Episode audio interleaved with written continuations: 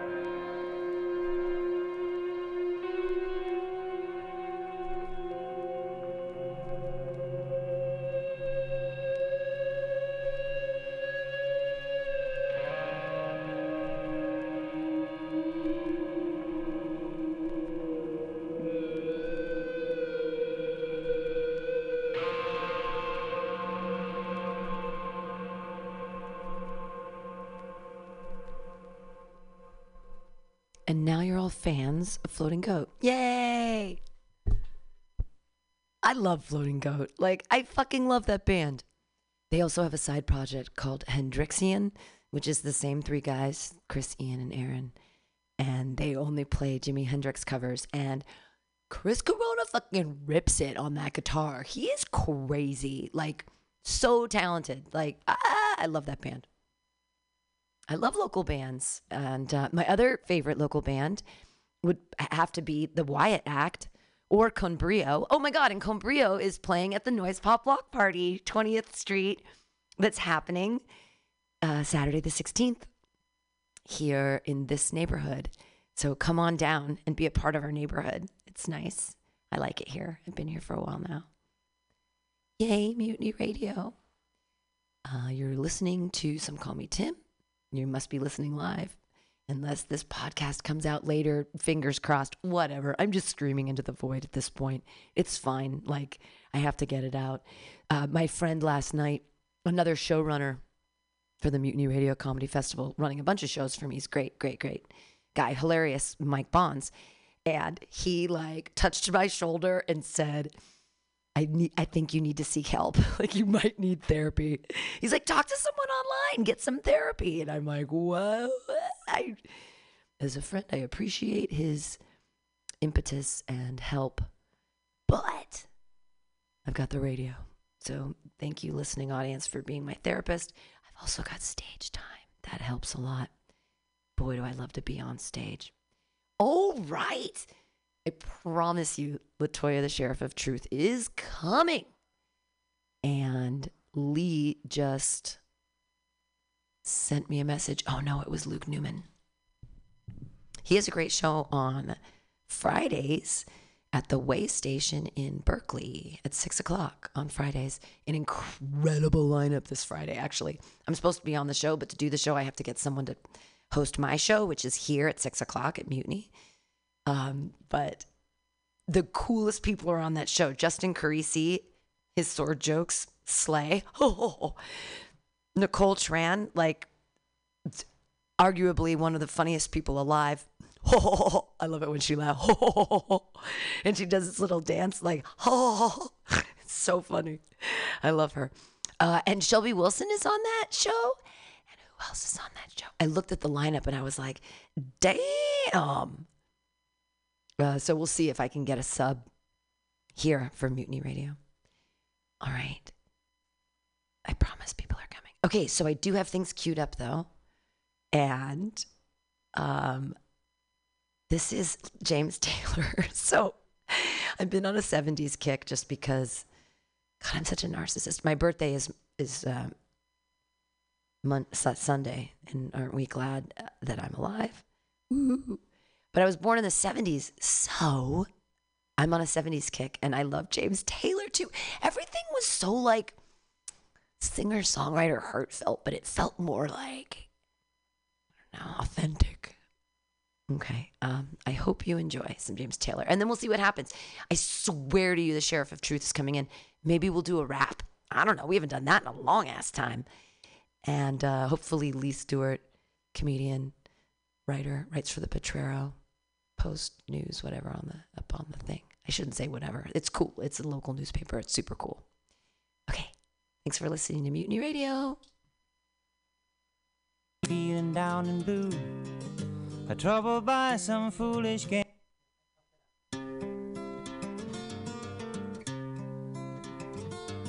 There's something in the way she moves, or looks my way, or calls my name. That seems to leave this troubled world behind. And if I'm feeling down and blue, or troubled by some foolish game, she always seems to make me change my mind. And I feel fine anytime she's around me now. She's around me now almost all the time. And if I'm well, you can tell she's been with me now. She's been with me now quite a long, long time, and I feel fine.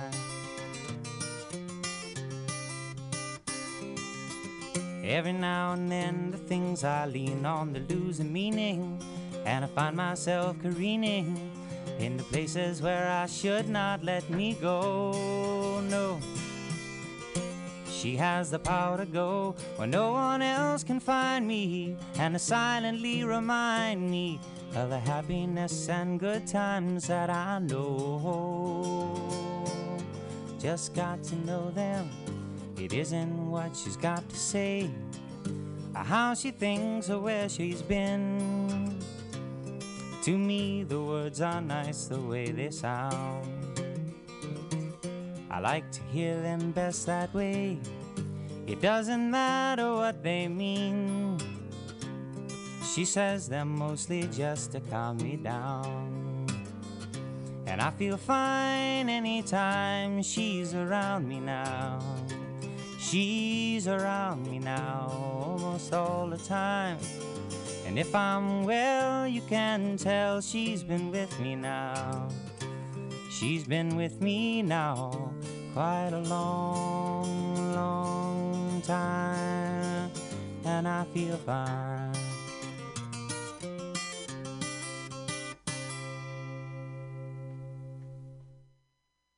Right? I'm sorry. I like I like 70s. I'm a I'm a springtime daffodil. All right, uh, more music from the 70s uh, in honor of 1974 and the years after that that I've been on the planet. Um, more Elton John. Gotta love him. She packed my bags last night, pre-flight. Zero hour, 9 a.m. And I'm gonna be high as a kite by then.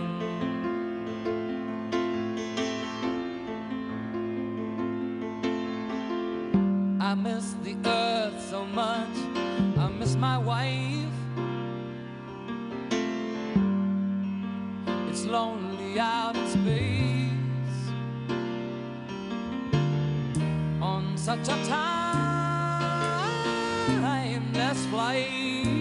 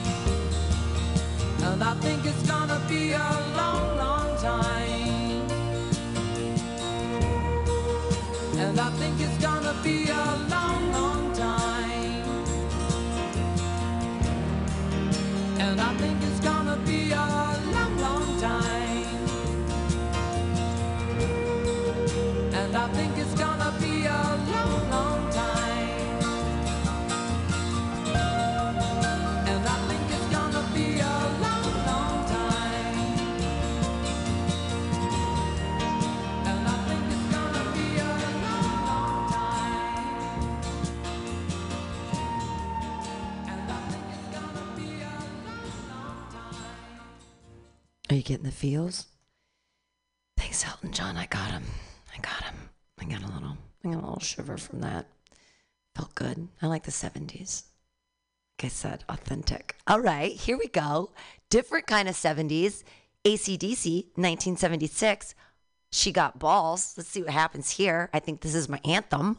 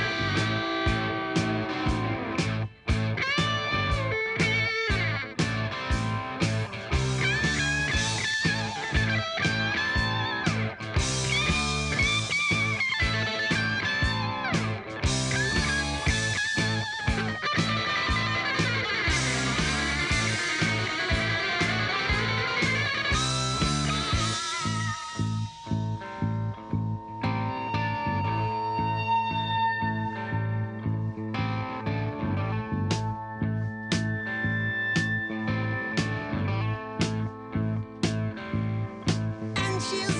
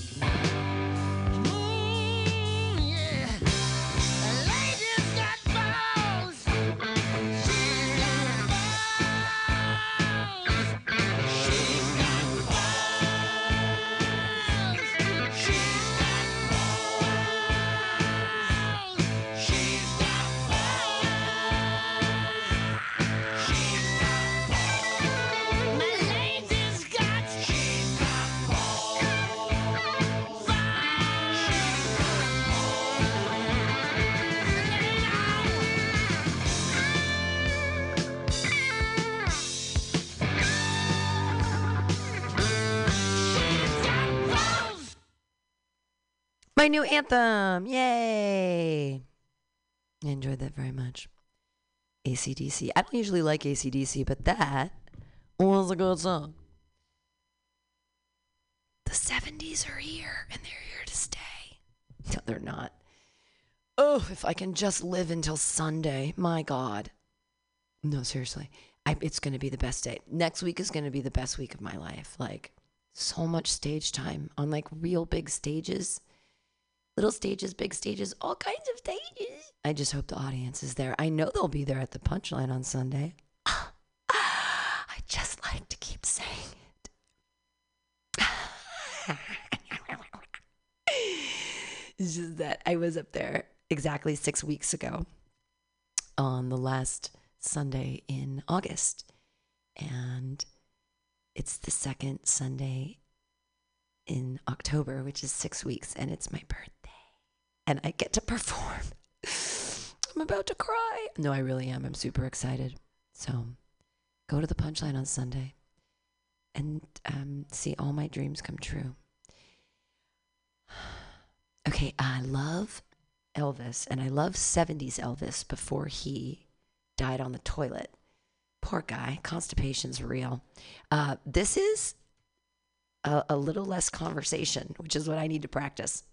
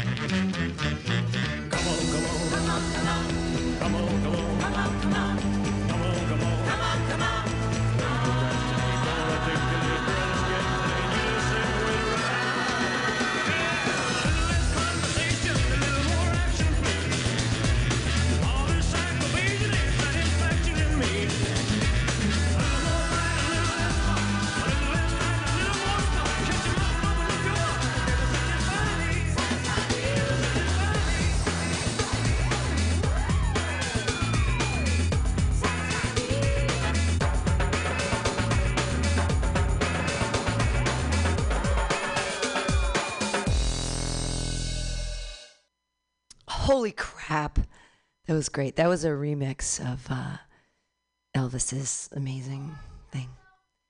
All right. Hey, kids walking by. Super cool. I keep seeing kids walking by all the time, kind of at the same time. And I wonder if they're ever in school. I'm like, when are you in school? The kids with the uniforms. And I see them all the time on the corner. And I'm like, are you ever in a classroom? I'm sure the rest of the day they are. I don't remember getting to walk the streets as a child uh, during class. Uh, San Francisco's cool, yo. Okay, still waiting for Latoya, the sheriff of truth, for for whatever's going to happen, and hopefully Lee Stewart. He's like, "Well, you want me to bring my guitar?" It's like, "Yeah, whatevs, bro." Um, but we're gonna keep the '70s train a rolling with more of my favorite tunes. I love ABBA, and if you don't love ABBA, you don't have a soul. Straight up. Super trooper beams are gonna blind me, but I won't feel blue like I always do. Cause somewhere in the crowd there's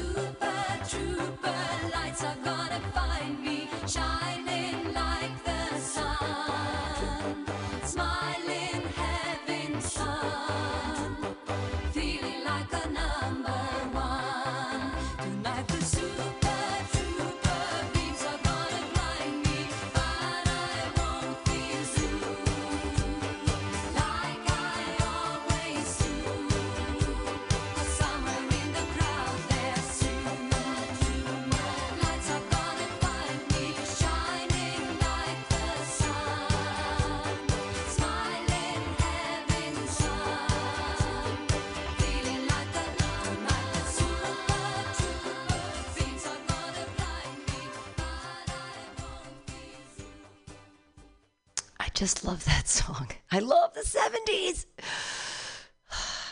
They're so good, the 70s. I'm telling you that that ABBA. If you don't like ABBA, you don't have a soul. You're just a soulless monster. And if you don't like dance and prance around to that, come on. And that song goes out to Peter Struckmeyer, who uses it in a joke he has, which is amazing. He's one of the showrunners for the sixth annual Mutiny Radio Comedy Festival coming Sunday. Six venues near you. All right. I promise you, Latoya, the Sheriff of Truth is coming. But right now, more 70s stuff. Stevie Wonder. Oh my God, I love this song so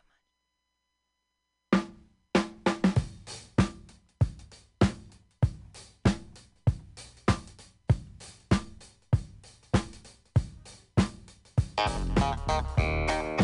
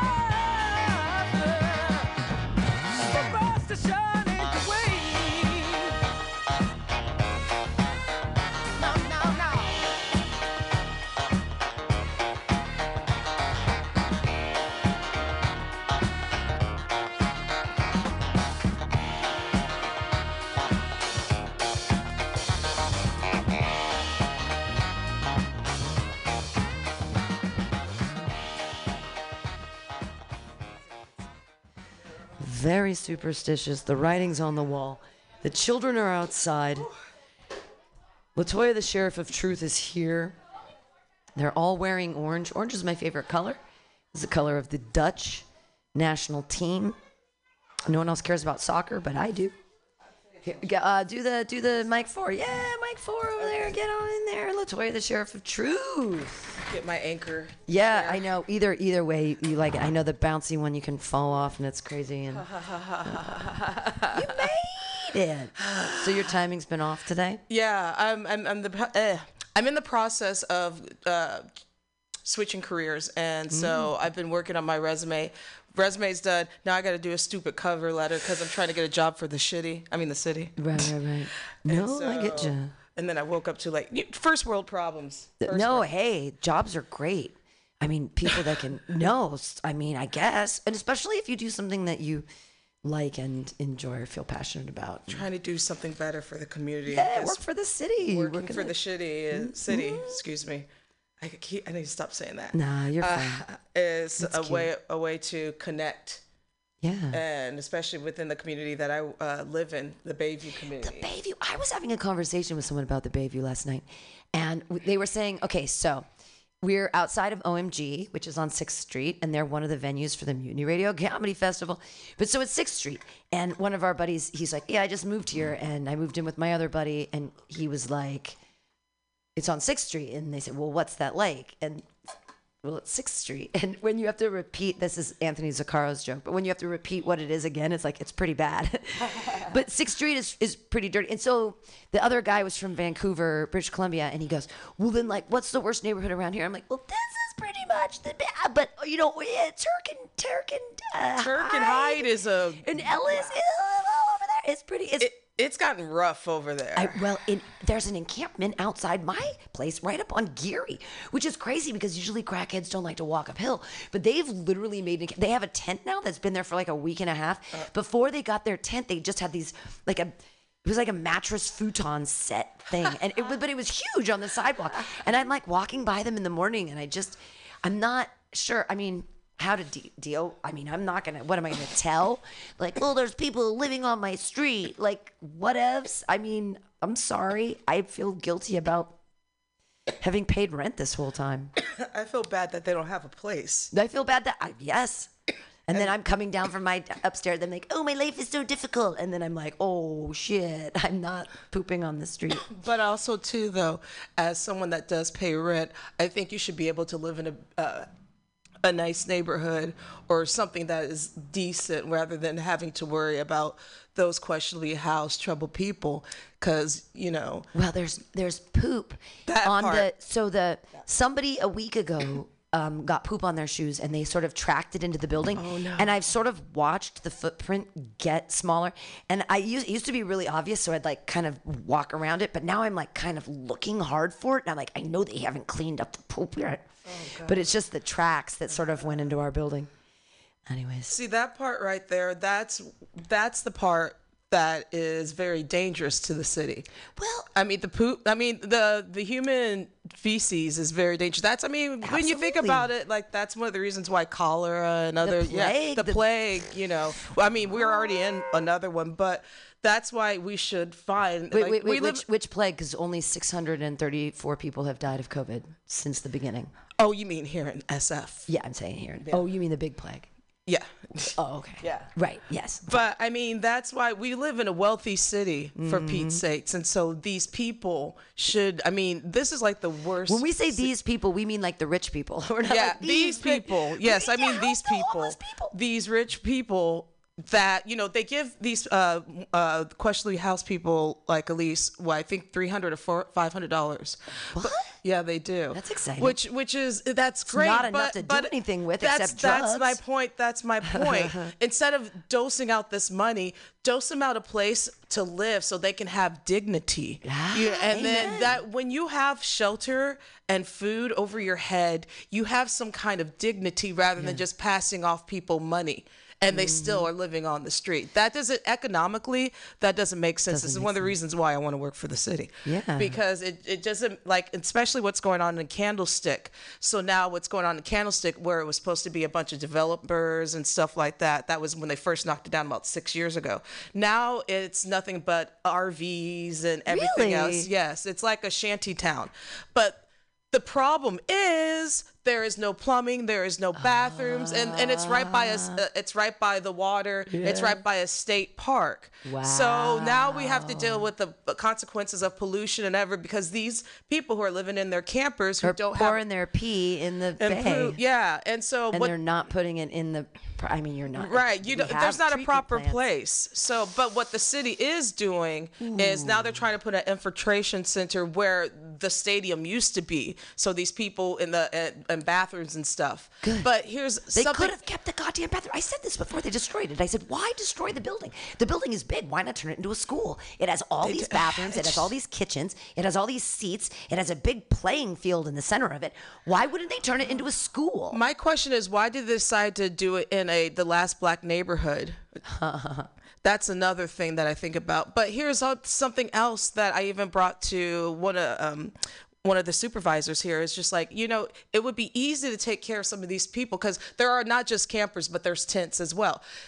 You could go to Lowe's or Home Depot and get those sheds. You know what I'm saying? Right. And kind of build a little mini neighborhood with a Sure. with a plumbing and what have you. They've done it For in Oakland. I know they've done it in Utah. We did a story years ago about what they did to uh, stop uh, the homeless, and uh, I believe it was Park. Not was it Park City, Utah? I think so. Oh, I mean, that's so but cool. but these are little ideas uh, ideas that you could do for these questionable houses, and it will. You, you'll always have homeless, no matter in any major city. That's just point blank. Well, period. There was a guy on Jones yesterday that was like twerking without a shirt, and he was like, "I'm." I mean, he looked 68, but he was probably 52. Oh, but he was like um, skinny and very tan and very, very cracked out, and he was like dancing and laying and being and screaming, and I was like, "It's two in the afternoon, sir," but. That was happening. So there's, I mean, that's real. That's real. I mean, the thing is, the city is just like putting, they keep putting band aids on the situation. And the mm-hmm. situation, especially where you have more people losing their homes due to their un- unemployment getting cut off or still because they can't find jobs uh, because we still are in the pandemic, you know, there's going to be more people put out in the street. Unemployment just ran out. Right. moratorium on rent. And so the fact is, you, I mean, I know this city's had decades of issues with with this problem, but they still have not found anything really to fix it. And it, I'm glad you mentioned Turk and Hyde because when I was over there about a week ago, wow. I know that's. I don't- I don't wanna walk down that street. It's rough, and the street that's across. Um, I love Emperor Norton's Booze Land, and God Oh, bless yeah, Kevy and everything place. he's doing. But across the street is like everyone is. It is impossible to walk It's down the impo- it's a sidewalk crowd. because I actually have to walk into the traffic to go around because there's poop and dogs and people Needles. shooting up and ne- it's all there and it's just stacked with people and it's like they're living and then because they're doing construction in this other part and so underneath like the scaffolding they've just like that's the new bathroom for everyone or whatever and I mean, I walked through. I, I and it was so funny because my cats were sniffing my shoes the other day, and I was like, I wonder why they're sniffing my shoes. And it's like, cause I walk through the Tenderloin every day to get home, every to get out and to get back. Like I'm sure that I Yeah, I don't- tested my shoes. Oh, that's a new. If I ever get a, a, but a child, if I ever get to, not that I want a child, but if I can hang out with a child and influence them, and they want to win the science fair, it would be interesting to swipe the bottom of people's shoes and find out what kind of crazy shit, Oh, literal shit, and like other shit is on. Could you imagine? That's like a black took- light for the, the or the sheets, but for Right? the shoes. Well, if you did a black light to it first, and then you did, I mean, you could do a bunch of tests. It would be a really good science project to take everyone's shoes, like from different people in different places, and be like, their shoes had this on it, their shoes had this. I think that's a cool. That's a, that's a cool idea. I don't wear shoes in the house. I because smoke too much pot. I think is the thing. I don't wear shoes in my house. Be- no one wears shoes in the house due to because I don't know what's going to be tracking uh, in my house because of well when I used to work in the Tenderloin, Mm. same thing. You know, I've I've stepped in human feces. I know I have. So that is why I'm not going to track that shit literally in my house. Yeah, farm effect. Yeah, but I why I stopped biting my nails though in the pandemic, is I was like, oh wait, everything is dirty. Uh, yeah, right. And But I've had my fingers in my mouth for like 45 years, so you've cut I'm it still down. alive. You've cut it down a bit, but now you are just a little bit more aware. It's just like, wait a minute, if I'm like going to the store or on the public trans and or like in different, you know, yeah, Twice today I forgot my mask. When I left my house, I walked out the front door and I was helping the girl and she had a bike and I looked at her mask and I thought, oh my God, I'm not wearing And I looked at her and I'm like, oh, I forgot my mask. And that's the first time I've ever done that. And so it was a weird feeling because it was like, this I'm is naked. weird. And then I ran upstairs and I got my mask and I came down. And then I went to the corner store and I forgot my mask again. And I walked in and I put my hand over my mouth. I was like, I'm so sorry, I forgot my mask. And they're like, You're fine, you're fine. whatever." and I was like, I'm so sorry. Like I'm not trying to but doesn't it feel like it's done? no, I don't think I don't feel that it's done. Um, we have to get back to this thing about Bayview though.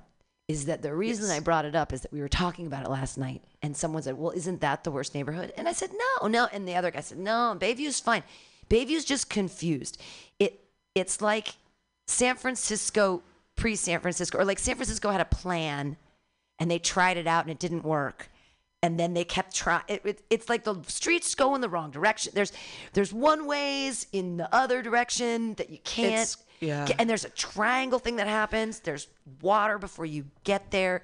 So sometimes there's construction and nothing has changed, and it's like, what? What It's- is happening? What it is, here? it's it's this is what it is. It's the dividing line where the highway comes in, and that's what um, that's what they used to do back in the 50s and 60s when they were building major highways to divide the black neighborhoods from yeah. And if you look at some of the old maps of SF, Bayview's not even in there. What? Yeah, I mean, I thought the Fillmore was the black neighborhood. oh, it was past tense. So then, was. but because the, 50s, if the 50s Fillmore was the black neighborhood, yeah. Oh, and then the What 50s. was Bayview to Fillmore? Uh, Bayview was, I believe, in the 40s and uh, early 50s. It was still like a, an Italian American neighborhood, and then it started transitioning toward the mid to late 50s, and then in the 60s.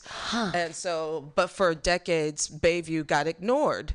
You know, just like any common black neighborhood in a U.S. major city. You know, that's you know, and it's that still that stigma of like when people say like, well, isn't Bayview? Because of people think Bayview, oh, that's that's a lot of black and some Latinos, and It's- that whole I was at a party in the Bayview in 2008. And at midnight, I was like, I need to get out of here, I think, because I'm worried that cabs won't come. So I did stay. I stayed. I stayed until two, which was a mistake. I didn't get a cab until the next morning. I actually had to stay over. And they were like, no one's going to drive to this neighborhood. And this is like in 2008. I got you one. This is even before I moved here. This is 2012 when I was still visiting uh, my significant other. And we were downtown and we got a cab. And then the cab was like, Where are you guys going? We're like moving already. And we're like, Oh, we're going to Bayview, our address. He stops the car and tells us to get out. Yeah, this has happened to to me Bayview. twice twice since you know once before i lived here and then once w- when i lived here and so that to me like first of all why would you tell someone get out because you're afraid to drop me off in my house i'm i'm paying you a service The only the only thing I can think of Racism. from besides racism from an economic standpoint is it is similar with the sunset. A lot of times people won't want to ride out to the sunset because they're not going to get any ride back. So as a cab driver when they drive out this is the only way I can justify it is economically is that that cab driver is not thinking like I'm a racist but thinking like uh, if I drive out the, all the way out to Bayview, there's I'm not going to pick up anybody on the way back That's so- until I get to so and such a such a place. right And so they feel like they're that's why the, these time. cab drivers they're actually there's a story about the cab drivers here um uh they're they're they're, they're mad about not getting the medallions and stuff and i don't care because you you drop you don't pick anybody up and you you're not reliable anyway. Unfortunately i mean i i'm all for the little man but fuck these cabs here. I'm sorry. The fact of the matter is just like number one I understand economically, you're right, but you are a cab service. Yeah, You don't just get to circle around downtown. Right. And that's what they want to do. Of course. But that isn't that that's being biased. That is actually not what your job is, just to circle around and drop me off at the Hilton to the airport. Right. And so if I'm paying you a service, you're eventually going to end up back downtown or in the mission. Right, right. You know, so you're going to give back to an area where you're going to be wanted. That, Pete, they cabs drive to the airport all the time. Well, but the airport, I mean, come on, you just go. Right. I mean, Right. But I mean, my, my point is, you know, these cabs here are terrible. I mean, I used to talk shit about Chicago cabs. Nah, SF, you got that beat. You know, so it, it's, you know, They're it's, cheaper than Ubers now sometimes. that's if you can catch one. Right. I know I can never find I mean, either. you can't find them really. And you know, even if, when you would order one, if you were going to the airport, they would never show up. Uh, you know, it's so. I still don't have any apps on my phone to get any of those rides. I walk or I take the bus. I don't have that kind of money. I don't have Uber money. I don't have I don't have cocaine money. And I look at people and I'm like, look at you taking Ubers and doing cocaine. What is your job? Like what do you do? I thought you were a comic. How are you doing this? Is are do you have a secret job? Um I want to play a song cuz I want to turn this down. Um, or take the from around the corner so I don't feel guilty when I Oh, swear I- because of the children I, I found but I'm really, article. but I'm, it, it's fine. We're in the neighborhood. But I want to put on another um, ABBA song. I'm playing only 70s music today because I was born in the 70s. So 1974. 1974. Oh, I didn't even get to, I'll tell you my good news after. Hold on.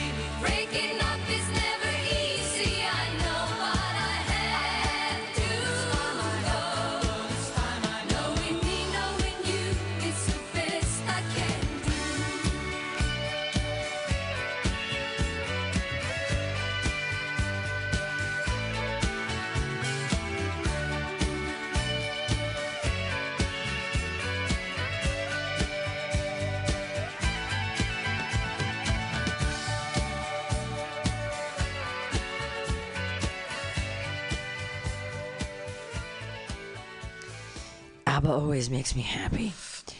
That song's really sad. So it doesn't. It just. I mean, it still makes me happy, even though it's. It makes me want to dance. Like I just.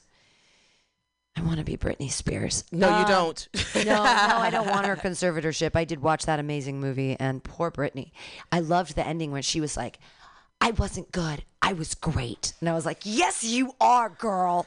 You get it. You are." And I, I felt a kinship to her, and I was like, trying to tell myself, give myself those personal affirmations. You're not good. Her family is fucked up. I What know. a traitorous family, man. Ooh, that's why I got her. Speaking of family, I want to hear about this good news. Oh, good news. Yeah. You want the good news or the better news? Uh, start good and work herself to better. Okay, so the good news is that uh, the Mutiny Radio Comedy Festival starts this Sunday on my birthday, which is crazy. And so I have the I have the opening show at eleven thirty, which is this like brunch thing. It's going to be super fun. And then I'm on a show at Milk Bar at like six. But then the the, the best part is um I got a I got a gift. And I, I got booked in the punchline. What? Yeah, I got pre-booked. So I'm actually on the punchline this Sunday at eight o'clock Yay. on my birthday, on my 47th birthday. It's kind of like this crazy, like it's a dream come true. It's like I'm not. I mean, I've done it. This will be my seventh time, sixth time. But it's a great birthday present. It is an No, I'm amazing. not. birth- This is my sixth. This is my sixth time on that stage, and I love it. I feel comfortable. I'm so excited, and I get to do it after the whole day of festival. It's like a whole day of comedy where I've got like all these comedy shows, and I'm like running this whole festival, and I'm meeting all these people and seeing all these comics. It's gonna be great, and then I go to the punchline and I get to perform. So that's gonna be awesome. And then, oh, could there be better news? How could there possibly there's be better? more. There's better news. So the Noise Pop Block Party oh. happens every year, and it used to happen in August, but they didn't have it because of the pandemic, and then this year, and then, so they're actually having it on 1016, which is the closing day of the festival, and that happens to coincide with what we're doing at Atlas, which is inside everything blocked off, and the only way to get a table at Atlas is to buy a ticket for the comedy show. And Damn. so it's going to be tons of people, and people can listen for free across the street because the street's blocked off anyways. And I hope Atlas makes a ton of money off everybody.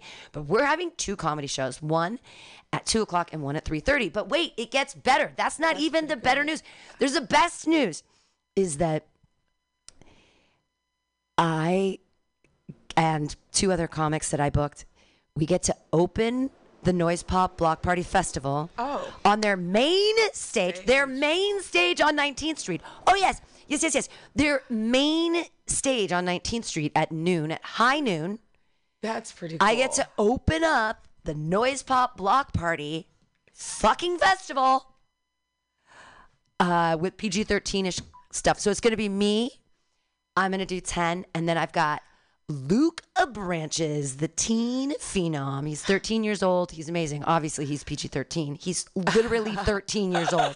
And he's hilarious. He has like 16 minutes of jokes right now. It's unbelievable. He gets to talk about his uh, adolescent life. Oh, nice. Oh, my Actually- favorite my favorite joke of his right now that he's working on. The premise is that um, he's like, so I just turned 13 and I'm in eighth grade, and one of my friends, man, he's so gross.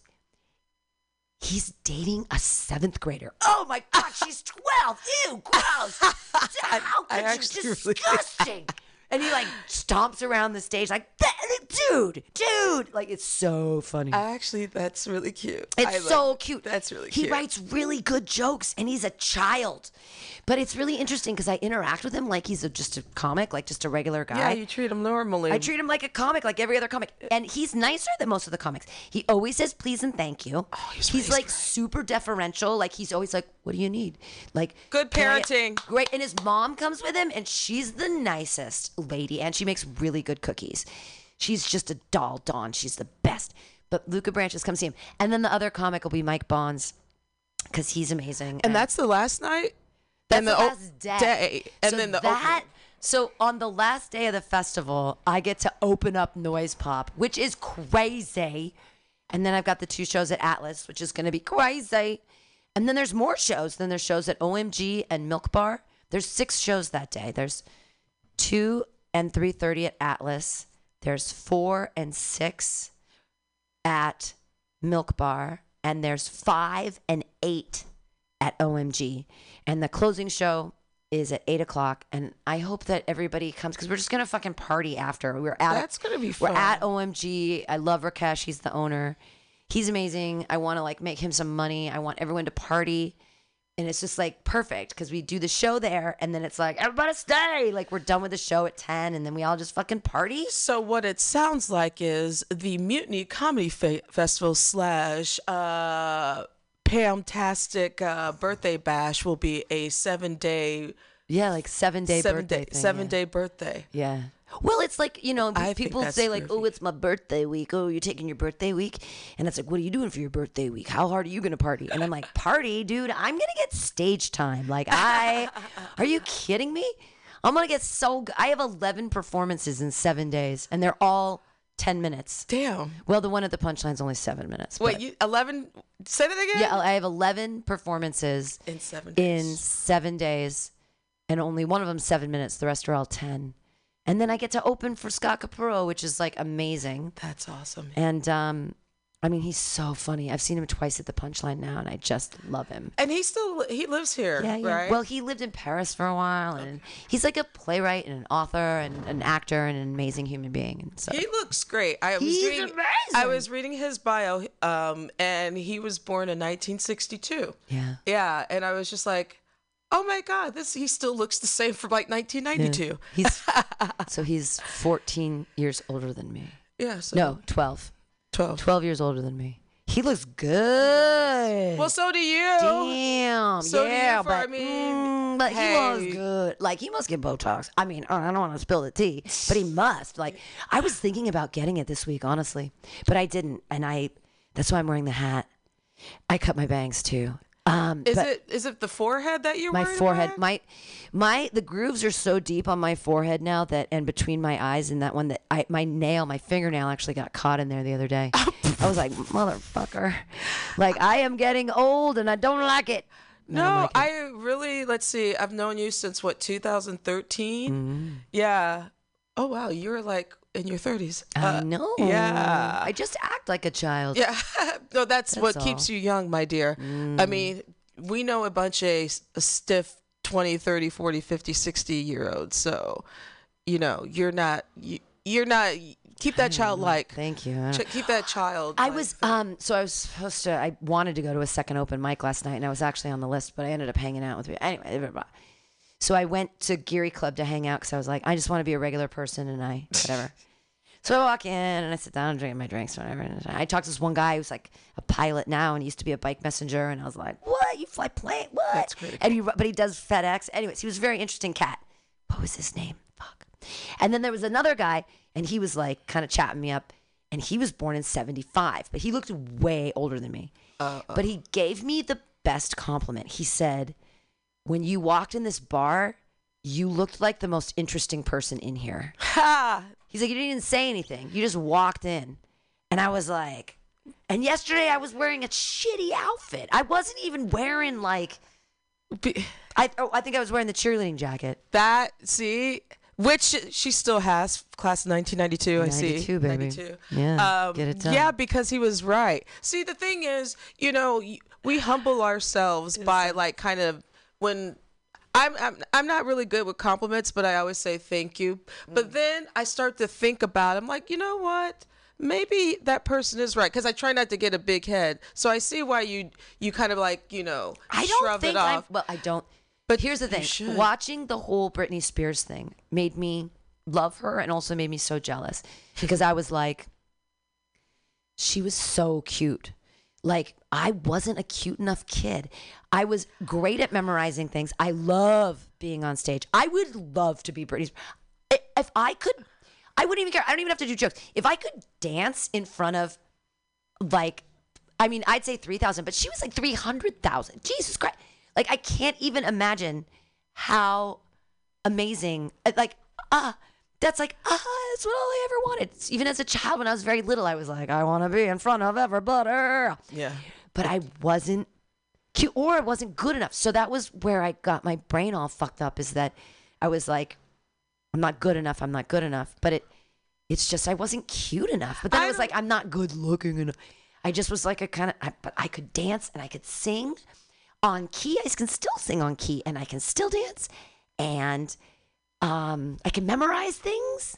And I was like, oh, I wanted to be a Disney kid or be on Saved by the Bell. Jesus, I couldn't. I mean, oh, but I'm not as not as pretty as Jesse Spano. you Oh know? my god, you're gag me with the spoon. Like Lisa, no, so I'm not, too. I shut up.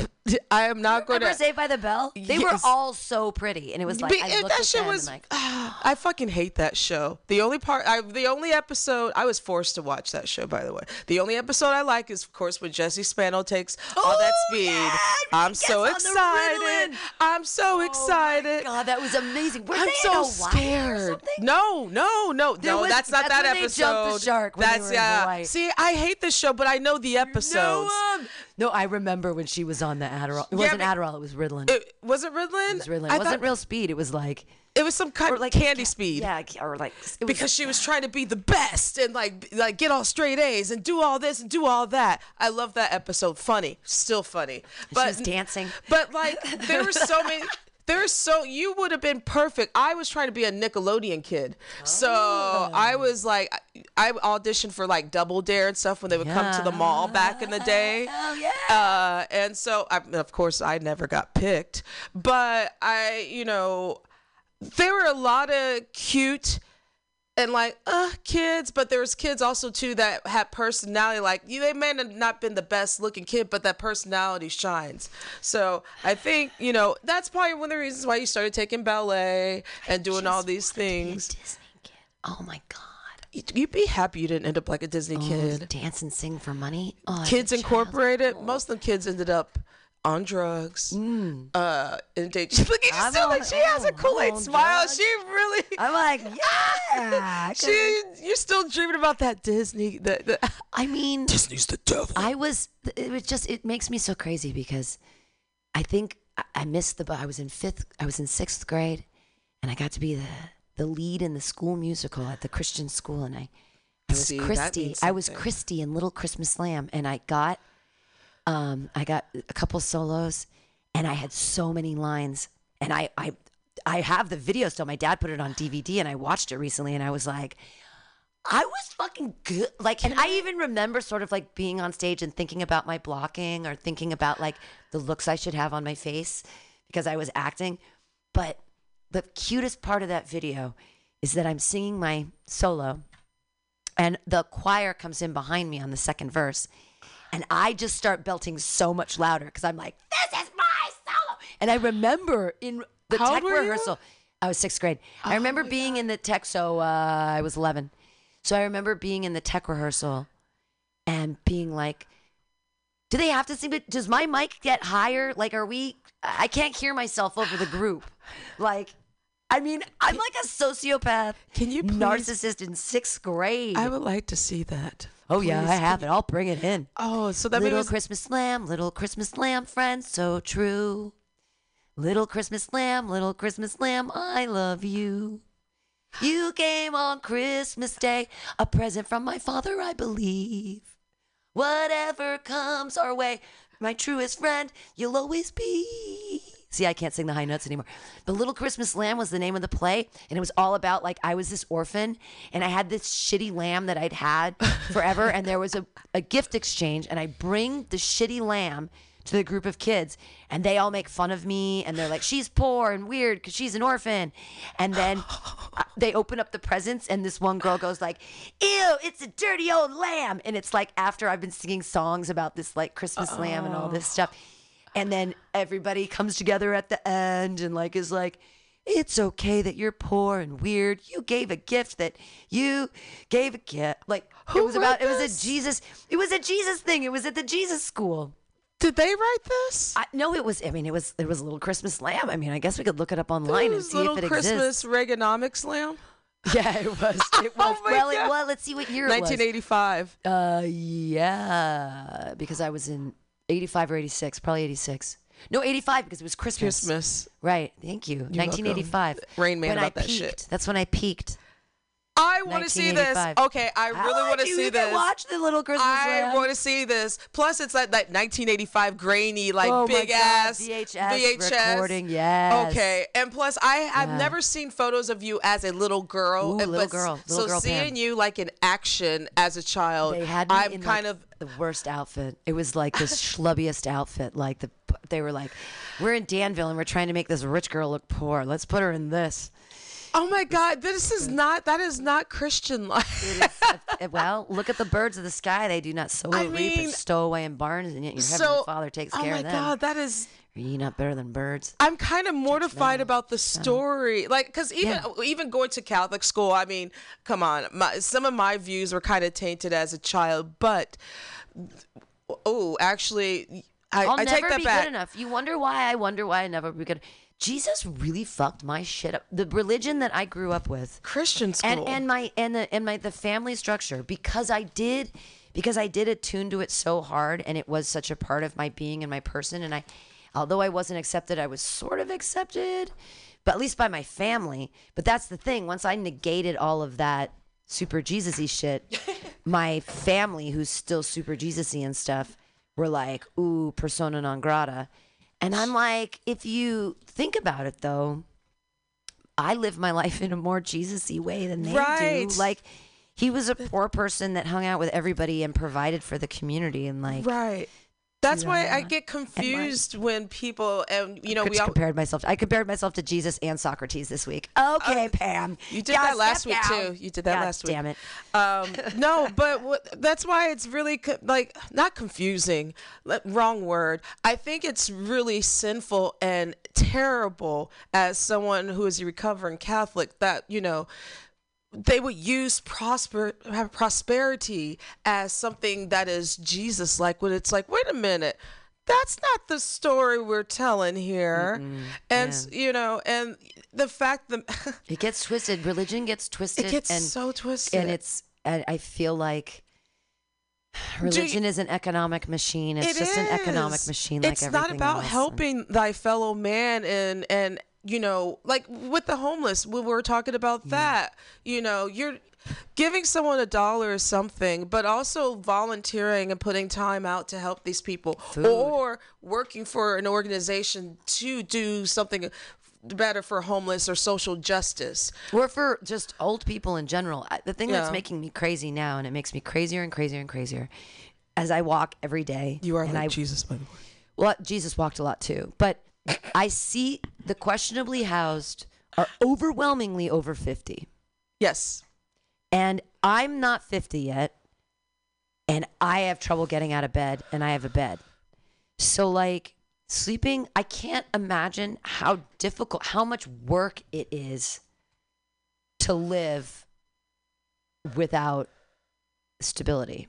Like I just can't imagine how uh, no I can't. I don't. mm. But see, I'm a hustler. Like, uh, but then how? The only reason I can be a hustler is I'm highly educated and I've figured out a way to use my smartitude to plus you you do what I do to be you- an artist or whatever. You weren't raised in that hustler lifestyle either, so you had to pick up. Yeah, know- but I kind of was cuz like even when I was even when it was junior high, it was Christmas time, little Christmas lamb. Before that, like years before that, like 4th grade even. Um we had a oak tree in our backyard and it, it grew mistletoe. And so my dad would cut down the mistletoe and then I would wash it and bag it, put ribbons on it, and they'd drop me off in front of the the Luckies and the Longs were next to each other in Danville. And I had a little card table and I'd sit there and sell mistletoe for like a Oh, dollar fifty A for a bag. entrepreneur. Yeah, yeah. And I'd sat there. That was like in fourth Okay. grade. Because it was like, you know, Girl Scout cookies are only once a year. I mean, Right. little Pammy can sell shit. And so okay. they put me on a little table. And, but I, all the money I got to keep. And I used it for Christmas presents. That's how I earned my money for Christmas presents is I sold mistletoe. Because I didn't know how to, cool. like, what am I going to, how am I going to, hey, mom, can I have money from you to buy you a gift? That's not buying them a gift. That's using their money to, I mean, that's just They're showing you how to do it yourself as a child and how to be responsible. I don't think it was their idea. I feel like it was my idea.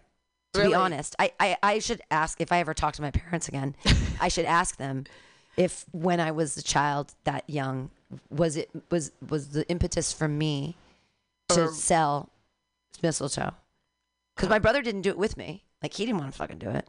And they just dropped me off. And isn't that crazy that Danville is so safe?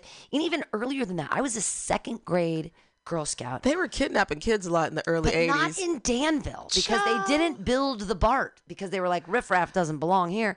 Only rich people live here. But my parents, my mom would drop me off at um, condo groups and she'd be like, all right, I'll be back in an hour. Just go to every door, knock on it, and ask if they want Girl Scout cookies. Oh, well, yeah, yeah. But I was like in second grade and I had no, there was no one with me. I remember being a small child and just sort of being, I remember walking to school, which was like a mile away. Well, the misconception still, uh, still to this very day, especially that time in the '80s, was oh, not my neighborhood, or it couldn't happen. Like the '80s and part of the early '90s were when kids in the suburbs were getting the fuck snatched up. I wasn't cute. I think my parents knew I was- wasn't cute enough to get snatched. What? They were like, "She's a chunky little monkey. Look at her." Like, yeah, No, maybe. Why were they letting me walk around alone in Danville as a child? No, Because Danville is must be safe. Yeah, well, don't know. people have that perception, and so because you know, because I at that time I was growing up in a small town when everyone had their doors unlocked and shit like that. Mm. But it's, it, but also looking back and seeing as like, oh shit, there were times when I could have got like you know, stranger danger was probably driving down the street. Like I, there would be some times when cl- cars would slow down and I would walk fast, or like you know, and or in the subdivision that I lived in, you know, you want to you don't want to be anywhere near that house or you know that guy's car. Mm. I don't know. You didn't have any of those kind of like no, I mean, our neighbors uh, two doors down were relatively predatory because there were three boys, and they had a clubhouse in their backyard with play playboys in it. That's the only predatory kind of. Well, there that's was there was a predatory thing. I don't. I mean, I have a poem about it. I don't want to get into it, but let's uh let's we got to let's invite Joan in. All right. We were talking about Jesus and stuff, and she's into Jesus.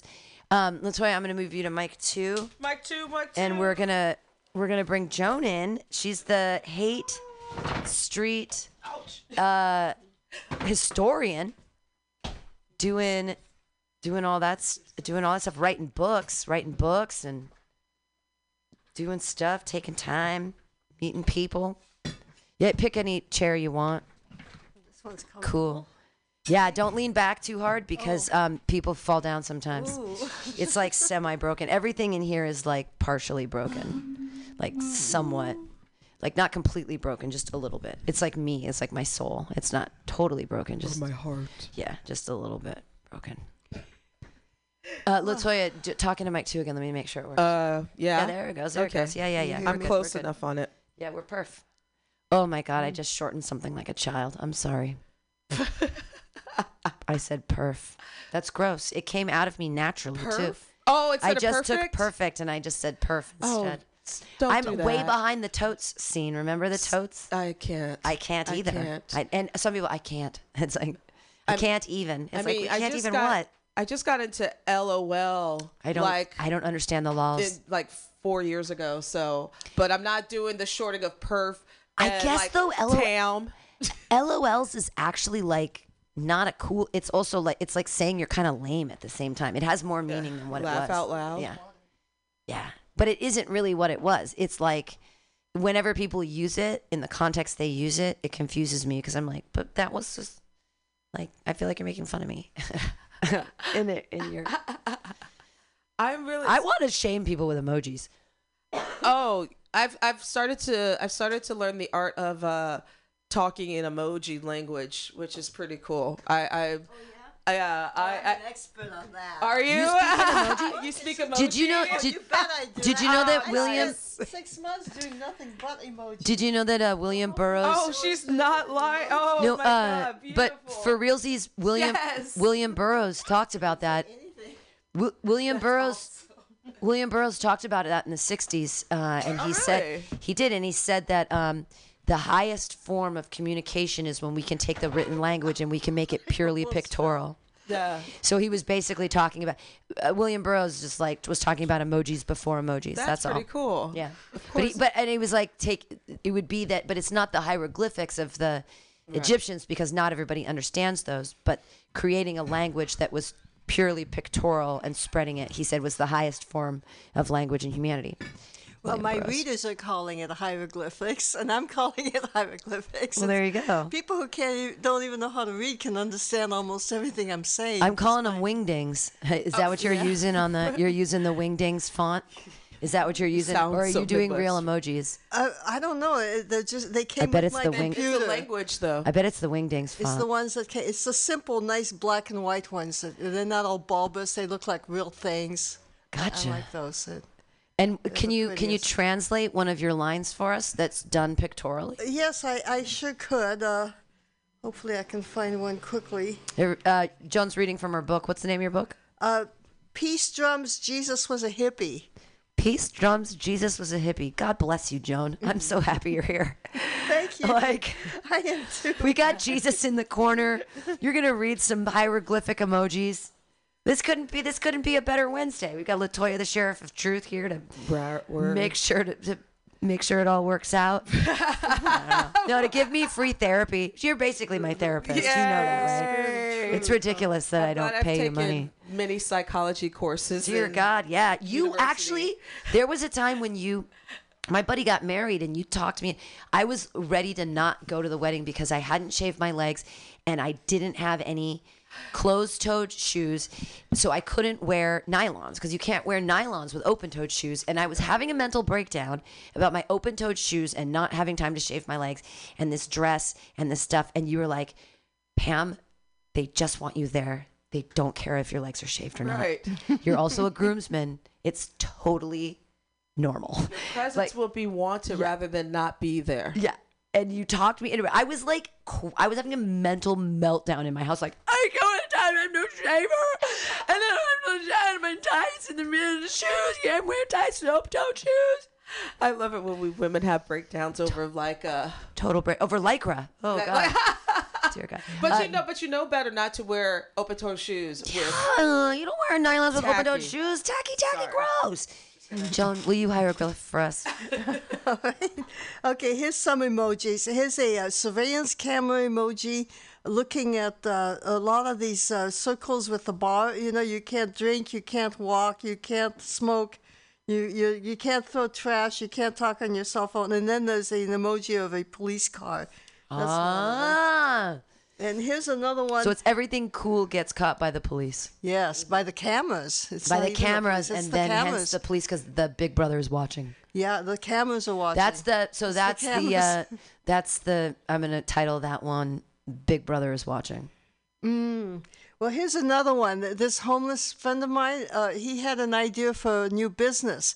He was going to start homeless vacation packages.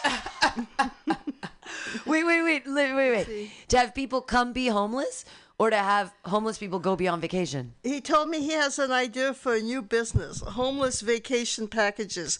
People would give him $1,500 and get absolutely nothing. They would be dropped off in a seedy part of town without even a sleeping bag and no money. They would get instructions about dumpster diving and how to urinate in public without being caught. Damn. On a worn out piece of paper, he had the plan all mapped out, the beginnings of a brochure. It's brilliant. Okay, you know what that reminds me That's of? I don't know why I can picture some really ultra wealthy son of a bitch doing that. It kind of gives me like the it's a Yeah, exactly. It's a whole different world. It gives me like I don't know if you guys are familiar with this show called Naked and Afraid. Oh, where sure, they sure, drop sure. you off naked in the middle of uh, uh, Like alone. yeah, alo- yeah, exactly. Yeah. So I would oh, that could work. That would that'd be yeah. And especially Hollywood actors would probably utilize it Well- because they if they a role that they have to get into. They can have a reality show. Uh, I was thinking But that's they, they've next done, thing. they have But done the this. They really have. They, they've got reality shows. I don't know if it's British, but they've got them where if somebody goes out on the street and they have to spend the night and Really? they don't have anything. Yeah, they, That's- they've done that. it's- I mean, I guess it's good to teach people and let them see how difficult it is to live on the street. But You don't want to exploit. How much appropriation and exploitation is that? Like, oh yeah, we're gonna make money off homeless people. We're gonna make a TV show about homeless people, but we aren't gonna give homeless people any money, or we aren't gonna find any way to give back to the people that we're like appropriating their culture from. And it's not even there. They don't want this. culture. Who wants this culture? And people go, oh, they choose it. They choose it. I don't think that's yeah, fair. I mean. I, I, yeah, I, I, the exploitation. God damn it! It was such a good idea. it's a good idea. But then, the, yes, you're right about the exploitation part because people. That's what happens when you start to make money off of it, and then yeah, yeah. I, I've got emojis here. Here's one. How they used to burn homosexuals at on the at the stake. Stake, yeah. So I've got the two girls together and two boys together, and a campfire and flames on either side. And then I've got um, uh, religions. Uh, uh, okay, uh, what is it? It's a cobweb, a bishop's hat, a crystal ball, and a preacher. And then they're all saying that the peace movement should, people should go to jail. It's got a peace sign hand and, and with an arrow going to a cop car and some handcuffs. That's what I do with emojis. Sure, sure, sure. That's the that's Joan's emojis. story. Telling a story. You're doing it's the Burroughs thing. It's like you're accidentally. I'll have to find it for you and send it to you sometime. It's a YouTube, and he talks about it. Oh, it's on YouTube. Yeah, he Thank talk- there's all kinds of Burroughs. Like he talked about all kinds of things. Oh no, of course. I mean, I've re- I read Naked Lunch like when uh, in Oh high my. God! I mean, about all the that? buttholes. I mean, who knew? I mean, no wonder our whole like people are into ass play now. I mean, after after you read Naked Lunch, That- I'm sure typewriter every typewriter has a butthole. Come on. I'm sure. I'm sure a lot of uh, these uh, schools that are in like these conservative towns and cities and stuff, they've been getting rid of books such as like William S. Burroughs. Yeah, Tropic of Cancer. That scares the shit out of people. They're like, they're talking about sex and the and the and, and getting bitten by fucking bed bugs in Paris. It's no good. But if they talk about freedom? it's not that more dangerous? Eh, This one is about Diamond Dave, who had a show Oh, here. It's about how uh, he broke out of the hospital. It's Oh, called The. Great Escape. I don't think I knew about this one. No, you don't know about this. Uh, okay, I was there. I brought him cigarettes When he broke out or went before? before. Before this was before. Actually, this one is about when he broke out. Yeah, I guess I did put that put it in there. Wait, it it must talk about that in here. Yeah, so I got a bunch of emojis about that. So you're you're kind of he- ahead of the game when it comes to the emoji language, then, by the looks of it. I can't stop. you know, when I make a phone call, I've got to add emojis. I, I I have to say it is quite fun sometimes rather than just doing a boring text, sending a fo- a picture of something. You know, it, it makes the conversation a little bit better. It's like, you know, we're so used to talking and what have you, but when it comes to text and just you know throwing an emoji in there, uh, it's just like, all right, I send a lot of snow cones, and um, snow cones I like, and um, I also like the pirate flag because obviously mutiny, and uh, so I'll do pirate flag heart. But then I'm into ducks, so I'll do like duck, and I like salad. Like I'm like duck, salad, pretzels sometimes. Like I do a lot of food emojis that don't make sense, and people keep like getting back to me and being like, "What are you saying?" And I'm like, "I'm hungry. I think is what I'm saying. I need to eat more food." I don't know more, uh, Joan, more stuff.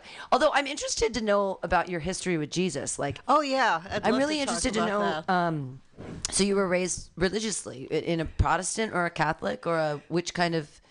I, I was raised a Catholic in French Canada. I actually lived in a convent as a child. What? When I was six and seven years old. Okay, well, how do you live in a convent? Your mom was a nun. Uh, no, Because that's, that's that's an not- yeah. oxymoron, eh? it was like a boarding school. and um, it was, you know, uh, first kindergarten and first grade. For a boarding school though, for tiny children. Yeah. Were you were you? Did you cry at night because you missed your mommy? I didn't cry, but I did miss her. Yes. And you thought you remember being a child and being like, Did you feel what were the feelings you were having when you I were don't like know if I want to talk about. Okay, all then that that's on not, I'm sorry. Okay, I'm sorry. Because I'm sure some of them. I'm nuns- just coming to terms with it myself. Okay, You know, no, my no, mother I'm did so- not I'm abandon sorry me. about It was a family situation. Okay. she did the best she could. Good, good, good. I ended up in, in there, and it was a nice place. It's just they don't notice if a little child doesn't play with other children or you know doesn't make friends, and so it's a pretty lonely oh. place. But I did enjoy the schoolwork. I I learned that I could really. You so know, your n- the nuns were nice. They, They, were very nice, yeah. They, they- but they just, you know, they ta- they didn't really tuck you in. They just told you to get in Mm-hmm. Right. bed, and they fed you. well, that's good they didn't weren't touchy feely, but No, mean. Like They didn't have need- time. like my mom, like my my family, like I was you were saying I was raised Catholic and we all went to Catholic school, so their nun stores were mortifying. I know. and so like and then I had like one of the nuns, Sister Mary Ellen. Uh she's no longer here. She was mean and cruel, but as she got older, she got a little she didn't have the ruler anymore. Mm-hmm. So she was the one that would torment she broke it on somebody's head. yeah. yeah, no So- more ruler. Trying to get that stereotype out of my head because there were some nice nuns, but yeah. Well, the whole religion is mean. That's the trouble. And here we go talking about Oh, Jesus. You know, it's not what Jesus taught. Obviously, if you look at uh, what it says there, he actually said he didn't teach hell. Really, I know they can argue with me about that, but you know, it, it's the trash dump outside of Jerusalem, Gehenna, and the Egyptian land of the dead. If he even said that. And, and that's the other thing. People don't realize each gospel is written by dozens of people, People. not just one. Yes. And it was people that didn't ever meet Jesus. Luke and Mark never met Jesus. Paul never met Jesus, and and that's But he not the- supposedly came to him on the road and, and Yeah, uh, what blinded him and then unblinded him or whatever. She just Well, no, dismissed no, it like it I was mean- the national require. Well, no, but then, but no, it's it's. But then that's the thing is if that we negate. Does that mean we have to throw the planet away and think we're born in sin and we're a bunch of sinners? And We we're- are. God's well, going to torture us. know. And just because He says He saw that on the road, does that mean we have to hate each other and persecute each other and start wars and do all this garbage that people do because of things He said? Said. He put those in there. You know that idolaters are worthy of death. That slaves should obey their masters in all things. That women are no good because Eve gave him the fruit, and therefore, you know, she's Yeah, deserving. she, she ate, She she, should ate the apple, she should and be so punished. she, she yes. And she should have power on her head. She should, ha- uh she should have, you know, Just husband. establishing the patriarchy The- from the the, reason- He established it, yeah, well, Yeah. It was already there, but you know what I mean. Jesus' stuff was fun. It was cute. It was funny. It was sweet, you know, and, And he liked the weird people. Zacchaeus Yes. was a wee little man. A wee little man was he. He climbed up in a sycamore tree to see what he could see. Zacchaeus was a tiny little person who was a tax collector, and he wanted to hear Jesus' stories. And so he climbed up in a tree, and everyone made fun of him. And then Jesus was like, Zacchaeus, come down, come up next to me, and be me back to closer to me, grade. so that I can tell you the story right here. And like he like said, "I want to eat with you Eat tonight." with you. I want to take me to your home. Let's hang out. And it was a tax collector. And he was, they say he was a wee little man, which means he probably was a little person because little people existed back then. And so, and the people that were shunned or weird, that he was into them.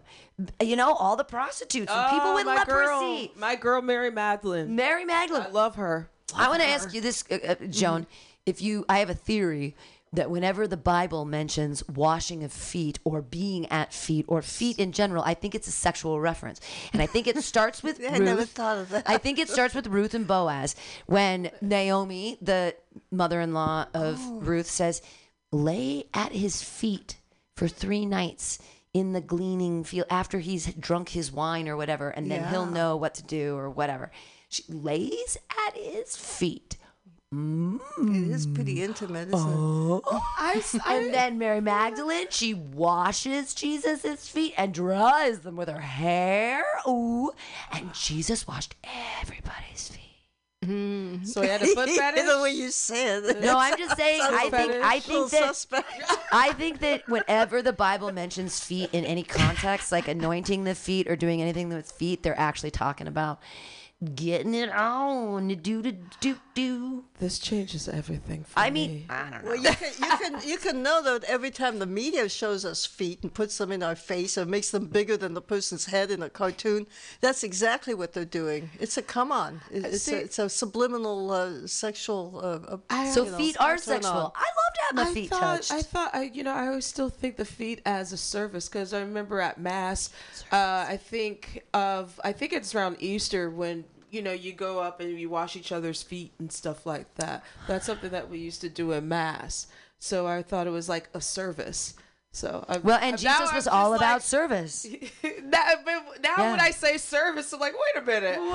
I'm like, yeah. I, but yeah, you I have weird theories It was like one of the parts of like going to mass during like a uh the the uh, Sabbath of Easter and stuff that I liked because I kind of I, I like getting my feet washed and Yeah, washing yeah. other as long as it's like you know not someone's really old crusty feet. Mm. It's not a big deal. You know, the big deal is love. It's always Yeah. love. Love is at the center of every single thing he ever said, and it's it's the thing that really works. And that's why Haight Street is so important, and what San Francisco stands for, and you know that brotherly love. It, it's something that can get you high, you know, and people all have it. it when they connect with each other, it, it's a very uh, powerful uh, religious uh, experience.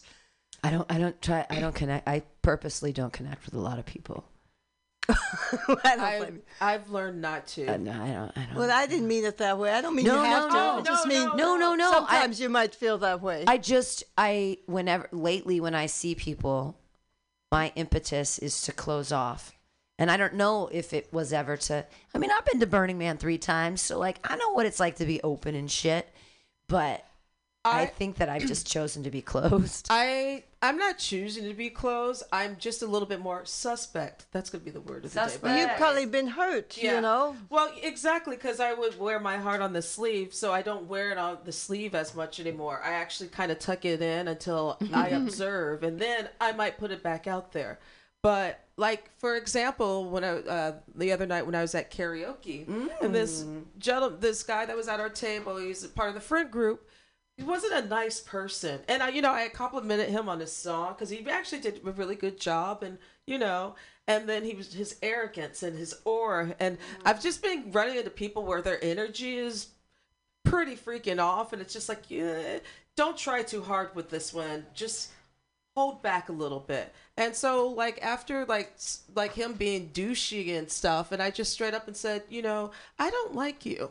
Oh wow. I don't like you. wow. Because it, it because everything you're saying is negative. You're mean. You're condescending. You are arrogant. I'm so proud of you're of you. a douche. You're a douche. You're a supreme douche. And these are new people, and I love to meet new people, and I love to make friends with everyone or acquaintances.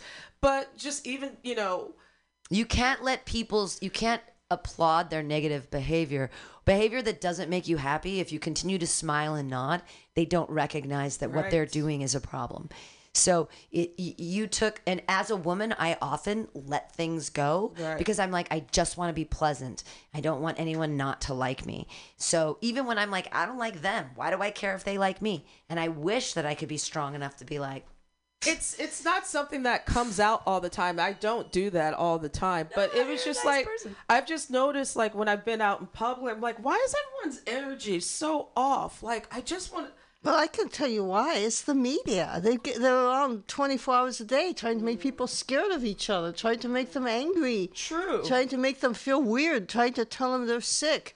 You know, it, people are good. You know, they've just been messed with a whole lot. But I also think it depends. We talked about this last week of how people were raised and their and how what where they came from. Like some like just like how people ha- are raised with hate, they still carry that hate because their parents do, are hateful still, and so on. They carry the cycle, and so I also think that certain people, I mean, are just there's just not enough nice people anymore. It feels that on Oh, top it of depends on where you Yeah. go. Yeah, Yeah. they're really they're really unhappy though. They're sick. They're tired. I think You know. you're definitely right about the fact that you know all of us have these little computers on us, and Oh everything that we read is negative and negative. Well, that too, you yeah. But since we were this high, what about all those cartoons with all those ugly characters, with all those weird misshapen faces, and and all those scary ghost stories, and did, that Scooby-Doo. affects us. It all affected us. It made us afraid of other people.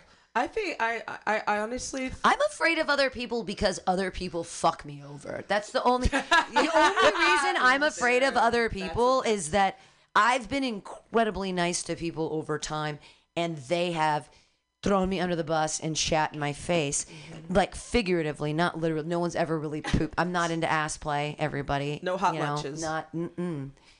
But like I, I literally would not be the way that I am if I hadn't been damaged by so many people. But that's the thing. But that it's also me giving myself my own damage because I'm so fucking sensitive that everything everybody does, I'm interpreting it wrong probably anyway. And so then I'm beating myself up as they're beating me up. And then I go like, but they're beating me up. And then I'm like, oh no, now I'm a martyr. So there's like there's I think I don't know. They probably are beating you up. You know what's wrong with realizing that? Yeah, there's bad stuff that's happening to you, main, mainly because you're trying to do something good. Because I Sometimes that deserve it. Because no good deed goes unpunished. Yeah. I mean, that I think a lot of people, especially like I've noticed here, um, living here in SF, like that's I, I love my neighborhood because I do find a lot of real people and I've made a lot of great friends. Go like Bayview. yeah. Um, but then I've met people who, especially who aren't from here, because I'm not from here either, where it's just like they take over the city and they bring out all this negative energy, and I'm like, I. Th- this is not what I heard. What SF was about. Mm, Why you bringing that your Ohio energy to SF? It's- leave that shit in Ohio. Just like I'm bringing my Missouri energy. I'm like I le- I'm gonna leave that back there.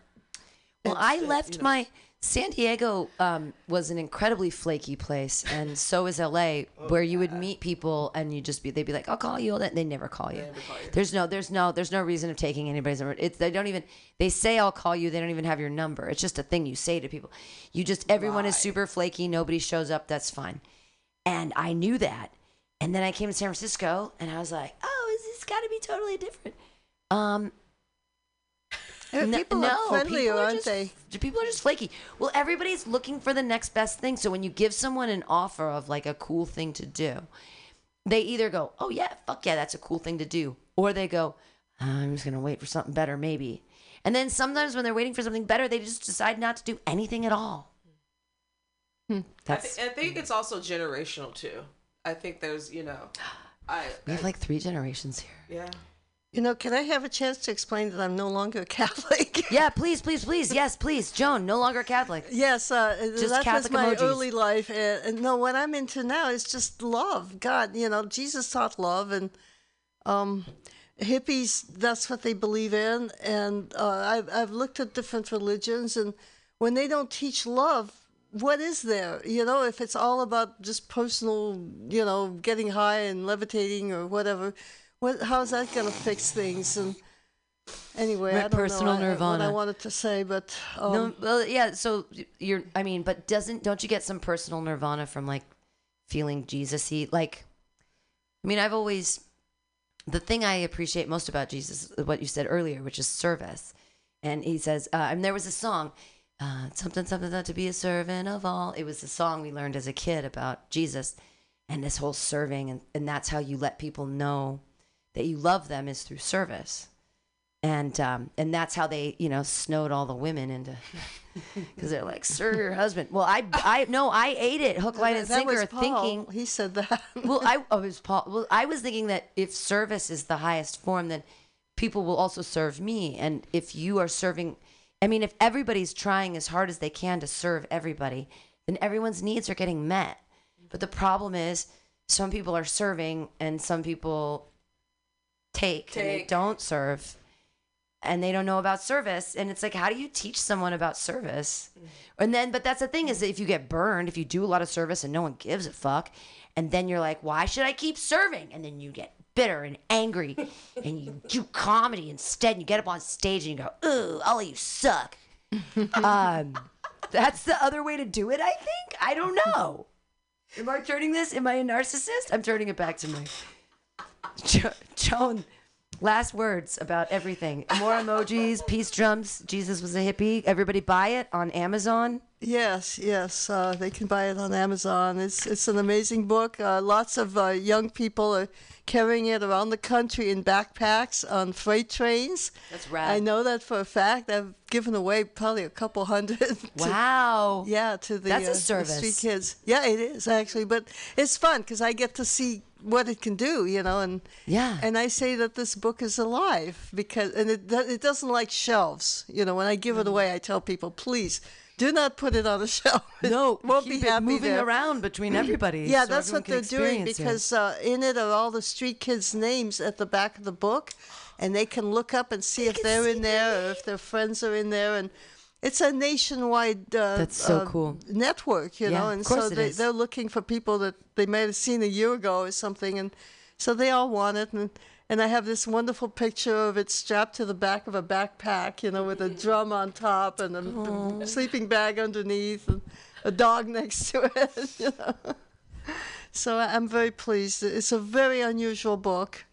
Um, I, I guess I shouldn't apologize for it. I had to leave it the way it was. Uh, it, it's very unusual. The combination of things, the the, uh, the the stories of the young people, which are all true, and also um, I have a political poetry uh, about uh, you know all kinds of things from the Egyptians to here, all in one paragraph. It, it's very uh, compact, and I also have um, some material that explains easily why I say Jesus didn't teach uh, the majority of what they're teaching in almost all those churches. Yeah, All, all those guilt trips, all those power trips, All not the from money. him. prosperity. They came from somebody else. yeah. The Beatitudes are beautiful, you know? That- Well, that- that's what that came from a different source. That is the reason why it's still in there. That came from a different source. Almost every theologian calls it a gospel Q. They don't Hmm. know where it. They never saw it again, and it was incorporated into two of the gospels, and the uh, and the one of them copied them.